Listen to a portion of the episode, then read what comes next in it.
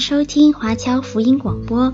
我们的制作是免费赠送给对福音感兴趣的朋友，以及希望在圣经真理上成长，并且热心传福音的基督徒。您可以透过电话和电邮向我们索取，或浏览我们的网站 cgbconline.org 来了解我们的最新资讯和制作。您也可以在 Apple Podcast、Google、Spotify 以及 SoundCloud 等各大 Podcast 平台的手机应用程式上搜索 CGBC Online 或加拿大华播来收听华播的制作。我们也欢迎您以自由奉献的方式来支持我们的事工。再次感谢您的收听。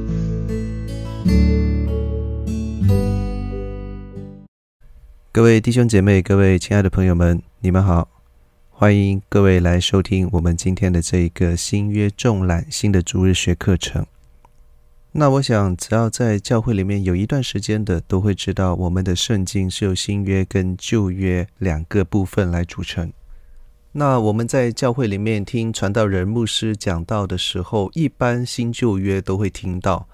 那我相信比例大概也是一半一半。有时候可能我们也会在想说，到底新约跟旧约之间有什么样的区别？新旧约之间的教导是不是一样，或者是说不一样？那我想这些问题，可能每一个基督徒都有属于自己的答案。我们或许也对新旧约的信息有不同的喜好跟领受。那在我们今天开始的这一个主日学课程里面，就希望可以跟各位一起来去了解我们的新约圣经。好，那在我们开始讲任何事情之前呢，首先我们要知道，到底我们为什么要读新约，或者我们用另外一个问题可以说，新约是什么东西？我想我们要读圣经新约的理由，第一个理由非常的简单，因为它是圣经。圣经作为上帝的启示，所以作为基督徒的我们当然要读。在神的话语当中。它展示了神对人的终极拯救的计划，而且比起旧约，新约离我们的时间要更近。也就是说，新约是给我们最 update 的上帝的拯救计划。当然，这个也是相对来讲，因为新约圣经离我们少说也有一千八百、一千九百年的时间了。好，那另外，新约里面也有包含了对人的生命最直接的指引跟教导。他教导一个人应当要如何才能够获得救恩，也非常直接明白地告诉每一位基督徒当如何成为一位好的基督徒，怎么样能够过在耶稣面前、在上帝面前圣洁的生活。当然，还必须要提到的是，新约它是把真理，也是把我们现在所在的这个世界的真相展现给众人看。透过阅读新约，我们可以知道，在这个世界上，上帝是怎么样来计划、去完善、完美他所创造的世间万物，其中当然包括人。那现在这个世界对神、对神的话语、对神的仆人是什么样的态度？在新约圣经里面，我们也可以看得到。如果说在创世纪里面是讲了这个世界过去的样子。然后旧约圣经的其他的经卷都已经解释了我们的信仰的来源，还有世界上过去发生的什么事。那新约圣经其实就在展现未来将会发生的事，还有世界的终局将会如何。好，那我们讲完了这一些非常属灵的部分，作为基督徒必须要读新约的理由之后，那我们试着从一个好像没有那么属灵的角度来去理解。我们为什么要去读新约？啊，首先从一个文化的角度来讲，新约圣经是产生于一个希腊文化跟罗马文化交织在一起的一个年代的作品。那在那个时代里面，人类的知识，特别是哲学方面的思想，是发展的最辉煌的时候，加上。像我们今天去到某一些书店里面，都可以看到有很多很多讲犹太人智慧的一些书籍。当然，这一方面是得益于犹太人在美国社会里面产生非常大影响力的原因。那政治、经济、社会、文化界为了要回应这一些影响力，所以他们会制作非常多的相关作品。可是另外一方面，我们也不能够忽视，就是说犹太人的文化跟智慧确实是非常的厉害，从中我们可以学到非常多在生命各个领域都可以应用到的一些知识。那新约圣经，它其中非常重要的一部分来源就是这一些犹太人的智慧。当然，这个包括了之前亚历山泰的菲罗，还有当时非常流行的拉比文学智慧。那正因为如此，其实我们也可以帮新约圣经下一个文化上的定义，就是它是希罗文化，就是希腊罗马文化之下的一种犹太的传承。因此，在文化上来讲，不管是从哲学还是从历史的角度出发，新约圣经都是非常宝贵的资源。它具有非常大的文化价值。好，除了文化以外，我们讲到宗教和信仰方面。各位留意我的用词，我没有讲到是所谓的属灵，或者是灵命成长，或者是说做一个好基督徒这种层面。这部分还是从一个社会学定义上的宗教发展的角度来去看新约。如果我们试着从一个不信的人的角度，来去审视或者讲看新约的话，如果新约仅仅是一本宗教作品或者讲神圣的书卷，大概他也不会看，因为他对你我的思想毫无兴趣。可是我们试试换个角度，现在好像公认比较发达的西方社会文化，它的历史其实就是一部基督教的历史。在西方文化发展的几百甚至上千年的过程里面，我们看到当中是充斥着新约圣经的精神跟价值观。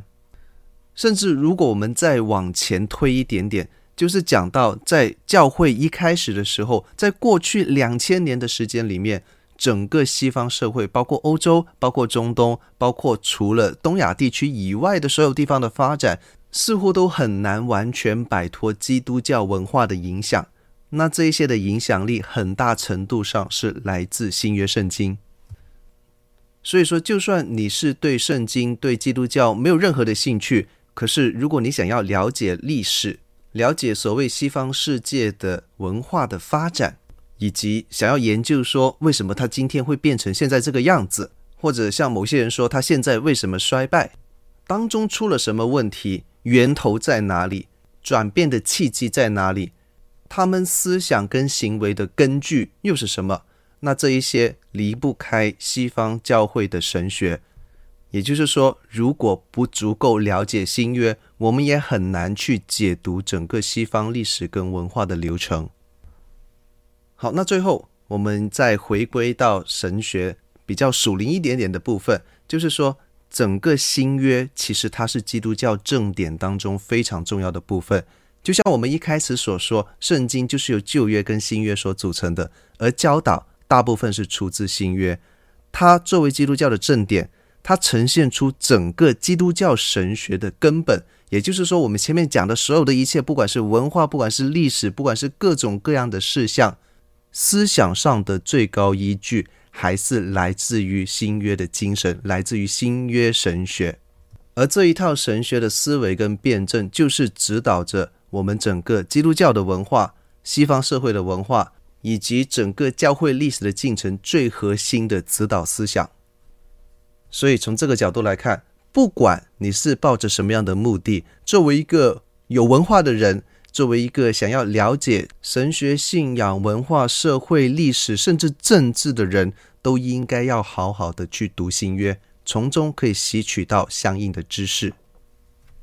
好，了解完为什么我们要读新约之后，就是要来了解一下到底新约是怎么样形成的。那众所周知，圣经是由不同的作者所写的不同的书卷糅合而成的一本书。事实上，本身 “Bible” 这个字，它的意思就是 “books”，很多很多本书。所以严格来讲，它算是一个 collective work”，也就是所谓的合集。可是我相信各位也在教会里面有听说过，圣经的信息是非常的一致，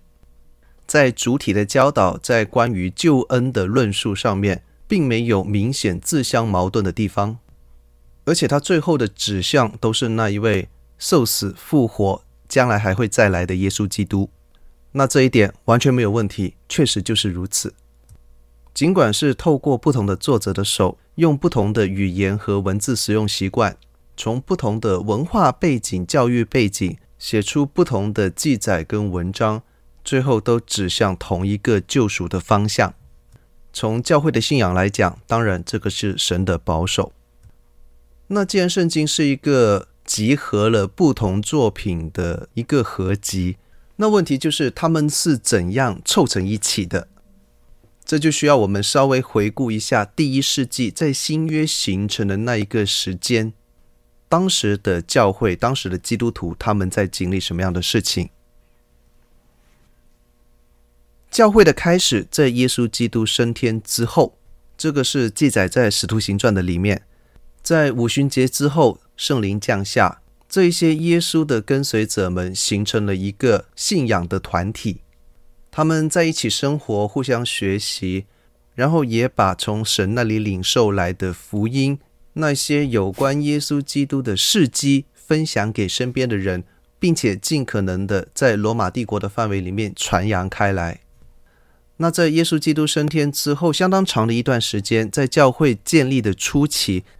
那个时候没有任何官方的经典，让这一些基督的跟随者拿来当做是传教时候用的材料，不像我们今天在教会里面开主日学班，或者是讲任何的圣经课程哦，各位手头上都有一本圣经，不管是电子版还是实体的书哦，都至少有一点东西可以看，有一些可能还有辅助的读经材料，可以让各位弟兄姐妹来去学习。当时并没有这样子的东西，即便是那一些他们可以拿来用的旧约的经典，可能拥有的人也不多，因为当时你想要一本装订好的，或者讲让人可以拿在手上看的书卷，所需要的金钱还蛮多的，不一定是每一个基督徒、每一个基督徒的家庭都能够负担得起，可能有一些的门徒他的家境也没有好到可以拿来送给人这样子的程度。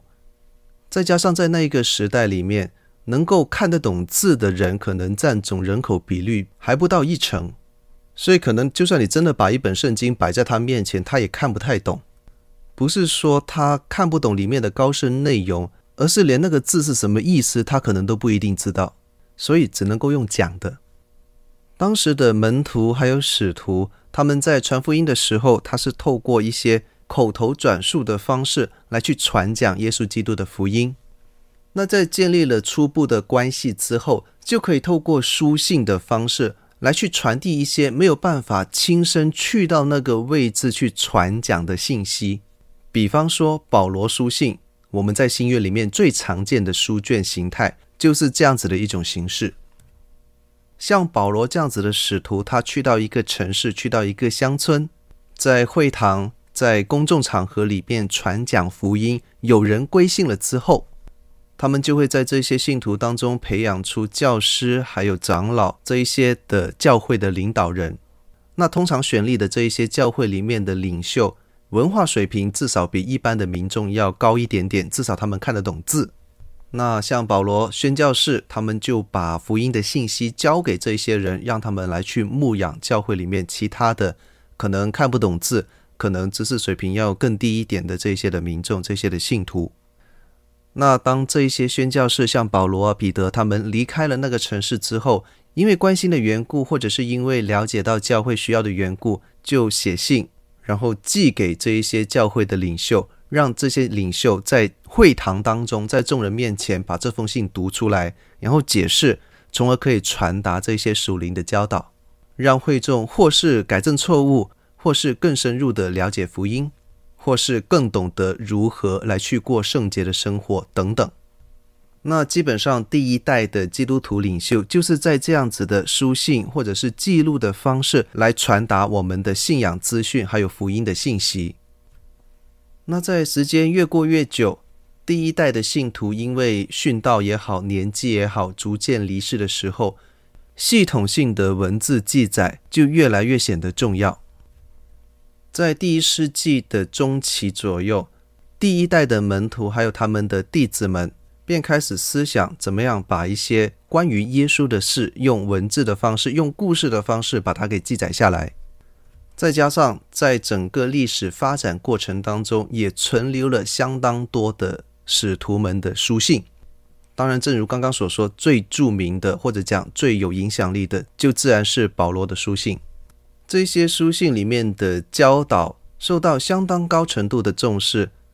基督徒们认为说，这一些的教导不光是针对某一个教会或者某一个群体，甚至广义来讲，对每一个基督徒似乎都有生命引导的作用。所以，他们也开始用这些的书信作为硬体的材料，去传播福音。传播基督徒的教导，然后在历史发展的过程里面，经过一个非常长久的历史过程，一个很长的协调的过程，开过好几次不同的大公会议。当然，这一些是涉及到教会历史的内容，在这一个课程里面就不细说。反正各位可以了解，经过了这些人的互相的协调跟调和之后，终于在公元三百六十七年。由非常著名的教父亚他拿修，他根据前人的讨论结果，还有他自己在上帝面前的领受，还有他智慧的思量之后，就制定了一个列表。他的列表就包括我们今天手中所看到的这一本新约圣经的二十七卷书。然后他的列表也在三百八十一年的君士坦丁大公会议上面得到确认。后来也就广泛的被接纳成为我们现在新约圣经的正典。各位如果有兴趣的话，其实也可以去查一些教会历史相关的内容。在这部分里面，其实有非常多很有趣的故事，还有一些很精彩的神学辩论。只是我们碍于课程的篇幅，没有办法在这边讲太多。总而言之，就是总而言之，就是我们现在手中所拿的这一本新约的圣经。是经过非常多的基督徒先驱前辈努力的辩论、协调以及思量，因而才凝聚而成的智慧的结晶。所以，这绝对不是像某一些异端或者极端的基督徒所要指责的那样，说新约正典的制定完全是出于人，而不是出于神，并没有这回事。我们相信上帝的引导，我们相信圣灵的同在。我们也相信，在这些神学思辨的过程里面，上帝与这些先驱者们同在，而神的灵也保守我们在正确的信仰上，可以不要走歪路。用一句更直白的话来讲，假如我们现在用的圣经是有问题的，难道上帝他不会提醒他的子民要早点改过吗？好，所以我们在读新约圣经的时候，一方面我们可能是需要用一点比较审慎的。好像有时候甚至会偏向一点学术批判的眼光来去看我们所要读的这些经文。可是另外一方面，我们也应当给上帝有足够的信心，明白他必然会保守和帮助，并且守护他的子民，可以让我们不致失脚。好，不要扯太远了，我们讲回二十七卷书，在亚他拿修的这一个列表，也就是我们现在所读的这二十七卷新约圣经里面。包括有部分的使徒们的书信，还有四份关于耶稣言行的记录。那如果我们用一个最宽容的学术的定义来看，这一些的作品基本上都是在公元前一百二十年完成写作。那当然，如果是从教会比较传统的角度来出发，那日期相对来讲还可以往前推一点。那这一些新约书卷的文体。也是一个相当有趣的话题。我们在读新约圣经的时候，首先会看到的，当然就是四福音书。那四福音书它的文体是一个文本批判学和修辞学上比较特别的一种题材，叫做希腊罗马式的传记。它的英文叫做 Greco-Roman Biography。那至于它的具体特色跟定义是什么，我们下节课再讲。另外一种形式就是公开信。这个包含了从罗马书一直到帖撒罗尼迦后书，以及后面的希伯来书，还有启示录，他们的题材都比较像是一种对教会全体会众来说话的公开性。那除了这种公开性的形态之外，另外还有个人性的部分，就比方说像是教牧书信，也就是提摩太前书、提摩太后书，还有提多书这三卷书，以及腓利门书。在那以外，我们也看到有一种叫做历史记录的文体，那就是在新约里面唯一一卷是专门只讲历史的书卷，那本叫做《使徒行传》。当然，最后还有天启文学，那是在第一世纪前后非常流行的犹太人带有神秘色彩的一种写作。那不用我说，大家应该也知道，当然就是启示录。我需要特别提到的是，我们看到这边有五种不一样的新约文体，包括所谓的希腊罗马式的传记、公开性、个人性、历史记录，还有天启文学。听起来似乎是很特别，但是其实在当代还有非常多类似这样子的文体在流行，跟基督教相关的也不少。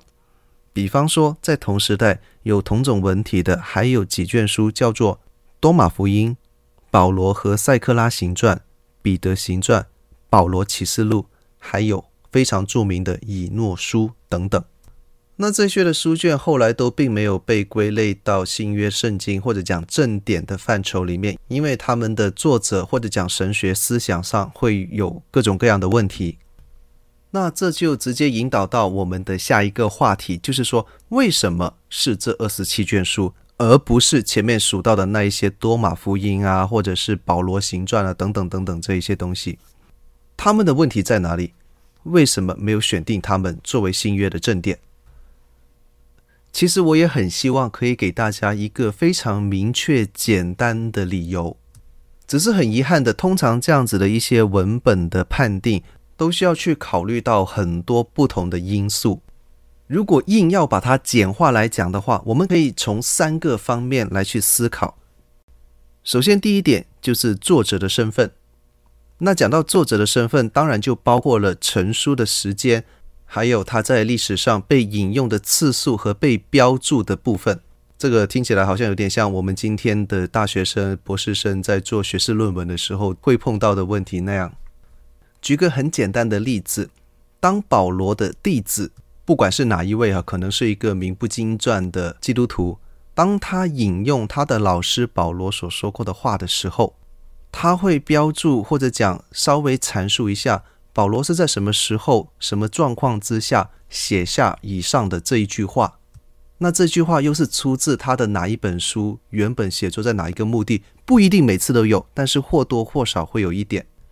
那从这些的资讯里面，我们就可以知道。某一卷书，或者讲某几段的经文，确实是出自保罗之手，而在当时他又是写在他的哪一本书上，从而我们可以确定某一卷书卷的作者，那相应的这个书卷的权威性就可以得到保证。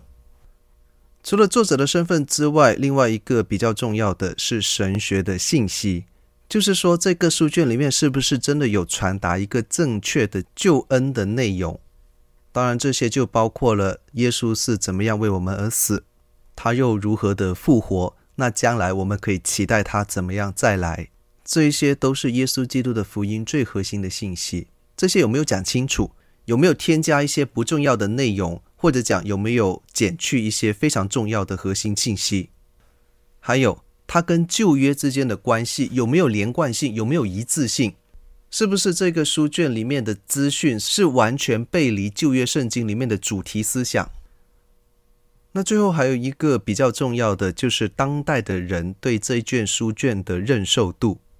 简单来讲啦，就是当时的人是不是认为这卷书就是这个人写的？这个跟刚刚提到的第一点有一点相似，主要也是从他人的引用材料里面所看到。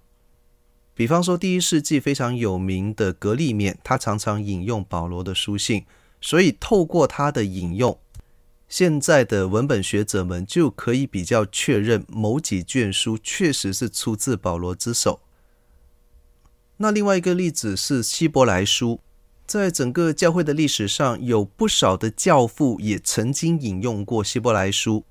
所以从本质上来看，我们可以了解希伯来书的神学教导是正确的。可是有一个状况，就是不同的学者、不同的教父在引用希伯来书的时候，会把这卷书的作者指为不同的人。有人说是保罗，有人说是提摩太，有人说是巴拿巴，那就造成了一个很奇怪的状况，就是说这本书的信息是很对的，可是它的作者不详。那在这样子的状况之下，基于圣经传达真资讯的这一个本质要求，希伯来书还是可以算为是新约圣经正典的一部分。那除了这现存的二十七卷书之外，其实早期基督教的经典跟文献还有很多，包括我们刚刚所念到的那一些，可能各位弟兄姐妹都并不是太熟悉的一些文献。在当时第一、第二世纪的时候，还有造成影响非常深远的所谓的诺斯底书卷，就是拿哥马蒂经籍 （Nagomatians Library） 这一套东西，还是近代才出土。那当中就有包括讲到所谓的玛利亚福音，还有一些所谓保罗的秘密教导之类的。除了这一些并不受到正统的教会认可的一些作品之外，在基督教发展的头一两百年，还有许多初代教会的著作。那他们的著作很多是写成于第二世纪或者第二世纪之后。还有相当部分的这一些教父是第一代门徒或者讲使徒的弟子，当中包括约翰的弟子、保罗的弟子等等。那他们的著作也是传阅甚广，也是受到相当的重视。只是这些的作品更多是被用作为教育材料，而并不是圣经正典来去阅读。当然，在当代还有很多所谓托名写作的一些作品。包括巴拿巴书、巴拿巴福音、彼得福音之类的，那这些作品非常明显就不是那一个人所写的，而这些作品的作者又非常明显的在文中注明他就是某某使徒、某某信徒，这就造成一个逻辑跟伦理上的问题。既然我们相信圣经上所说的话都是正确的，那当我们明知道这一些作品的作者，并不是如文中所声称的那样，那我们还要信这书中的信息吗？且不管这些书里面的信息符不符合正确的福音信仰，就当它是正统的福音教导好了。可是你在骗人啊！你既不是彼得，又不是巴拿巴，凭什么要自称自己是彼得和巴拿巴呢？所以基于圣经无伪的这一个原则，这一些的书信就不可以被归类为圣经的正典。不管他的神学辩论有多精彩，他的福音信息有多正确，都不可以。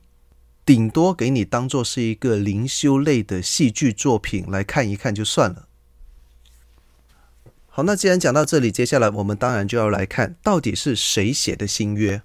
我们教会的传统教导有一个非常清晰的说法，就是圣经是神和人合作写成的一部书。圣经的作者并不是像一个听写机一样，神讲一句他就写一句，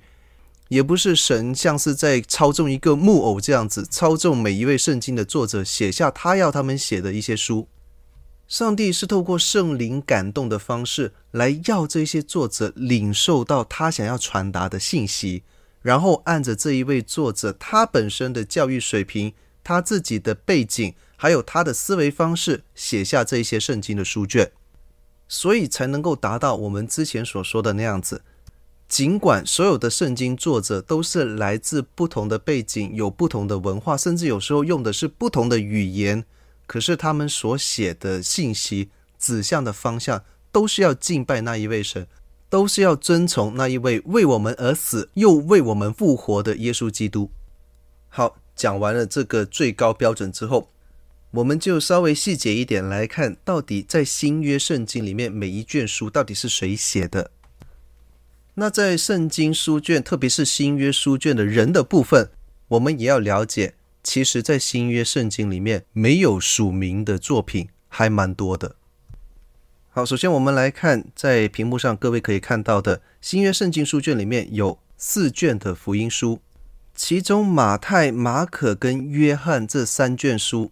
在我们教会传统一般上会认为说，他们的作者就是马太、马可跟约翰，蛮明显的吧？不然为什么叫这个名字呢？可是我们来看学术界的认定。首先我要先说，在我们这个课程里面，我所说的学术界，一般所指的就是那些研究圣经的学者们。那从教会的眼光来看，他们比较多的都是所谓的自由主义的基督徒。也就是说，或许他们本身对圣经的权威，并没有像传统教会那么的高举。从比较正面的角度来讲，可以说他们对圣经内容或者讲圣经的作者的判定有一套更高的标准，有一些更严谨的证据的要求。那当然，如果从负面一点的角度来讲，我们也可以说他们是对教会的传统并没有那么的尊重。今天我们不会细致的去探讨这些自由派、非自由派的问题。那这一个部分，我也只是让各位大致上了解。就是说，除了我们传统教会一般认为的说法之外，这个社会上其他研究圣经的人会怎么样去看待这些圣经书卷，或者甚至是他们怎么样看待我们的信仰？那在这一些的学者的认知里面，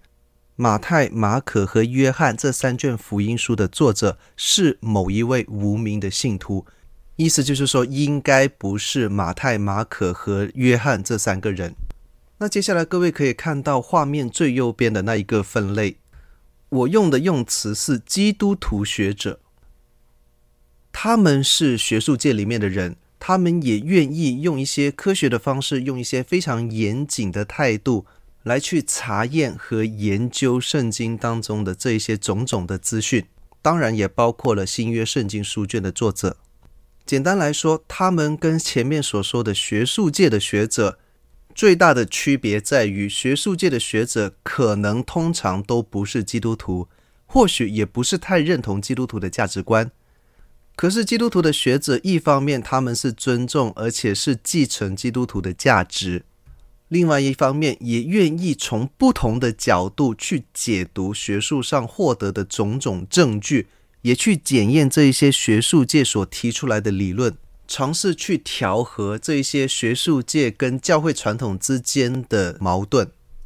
那对于马太、马可跟约翰这三卷福音书，基督徒学者的看法就是说，他们可能是马太、马可或者约翰，但是并不是非常的确定。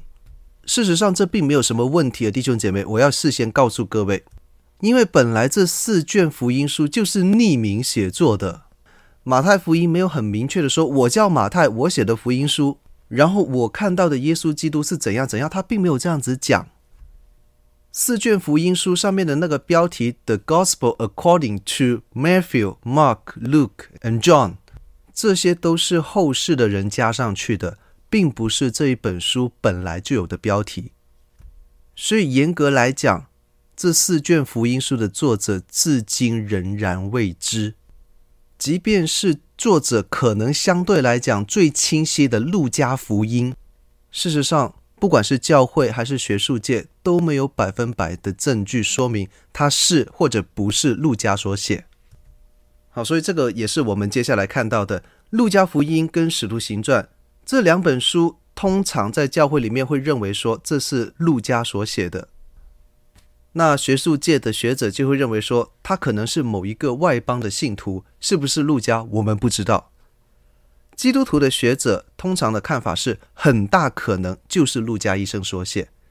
当然，这个推估的理据就是来自于在《使徒行传》里面讲到特罗亚之前讲是他们，后来变成我们那一个非常明显的转折。转折之后，路加医生加入了保罗的宣教团队。而文中的自称也是正好在那个时候所转变，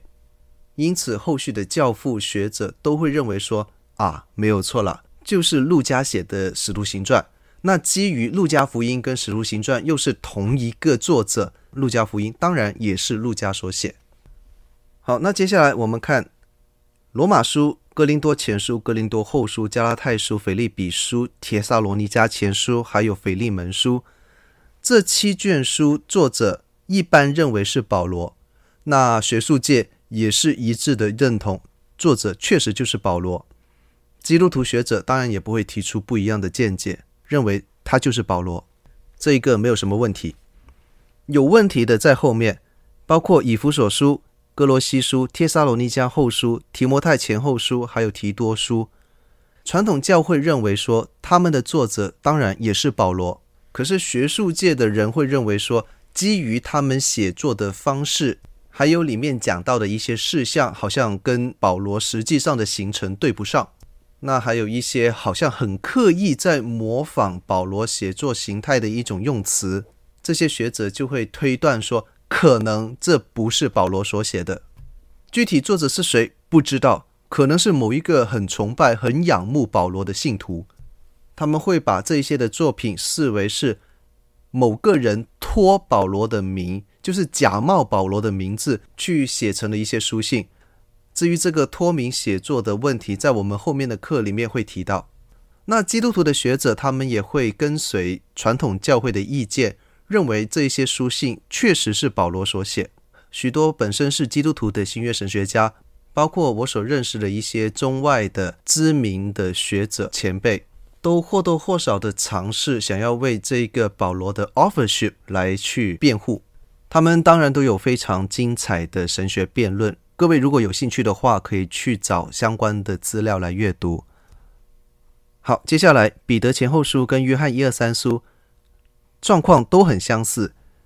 一般教会会认为说，确实就是保罗跟约翰写的这几卷书。那学术界就是认为说，不知道是谁，或许是彼得跟约翰的弟子，或者是他们的崇拜者。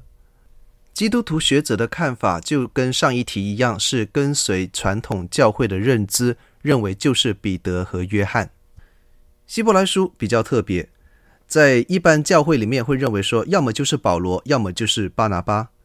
学术界认为不知道是谁。同样的，基督徒学者也是认为说，没有任何证据指明他的作者就是谁，所以作者不详。最后是启示录，启示录在教会里面一般会认为说是跟约翰福音、约翰一二三书一样的这一位使徒约翰。那学术界的认为也很有趣，他认为就是一位叫做约翰的人，一般学者们会称呼他为拔摩岛的约翰，可能不是写约翰福音的那一位约翰，也可能不是写约翰一二三书的那一位约翰。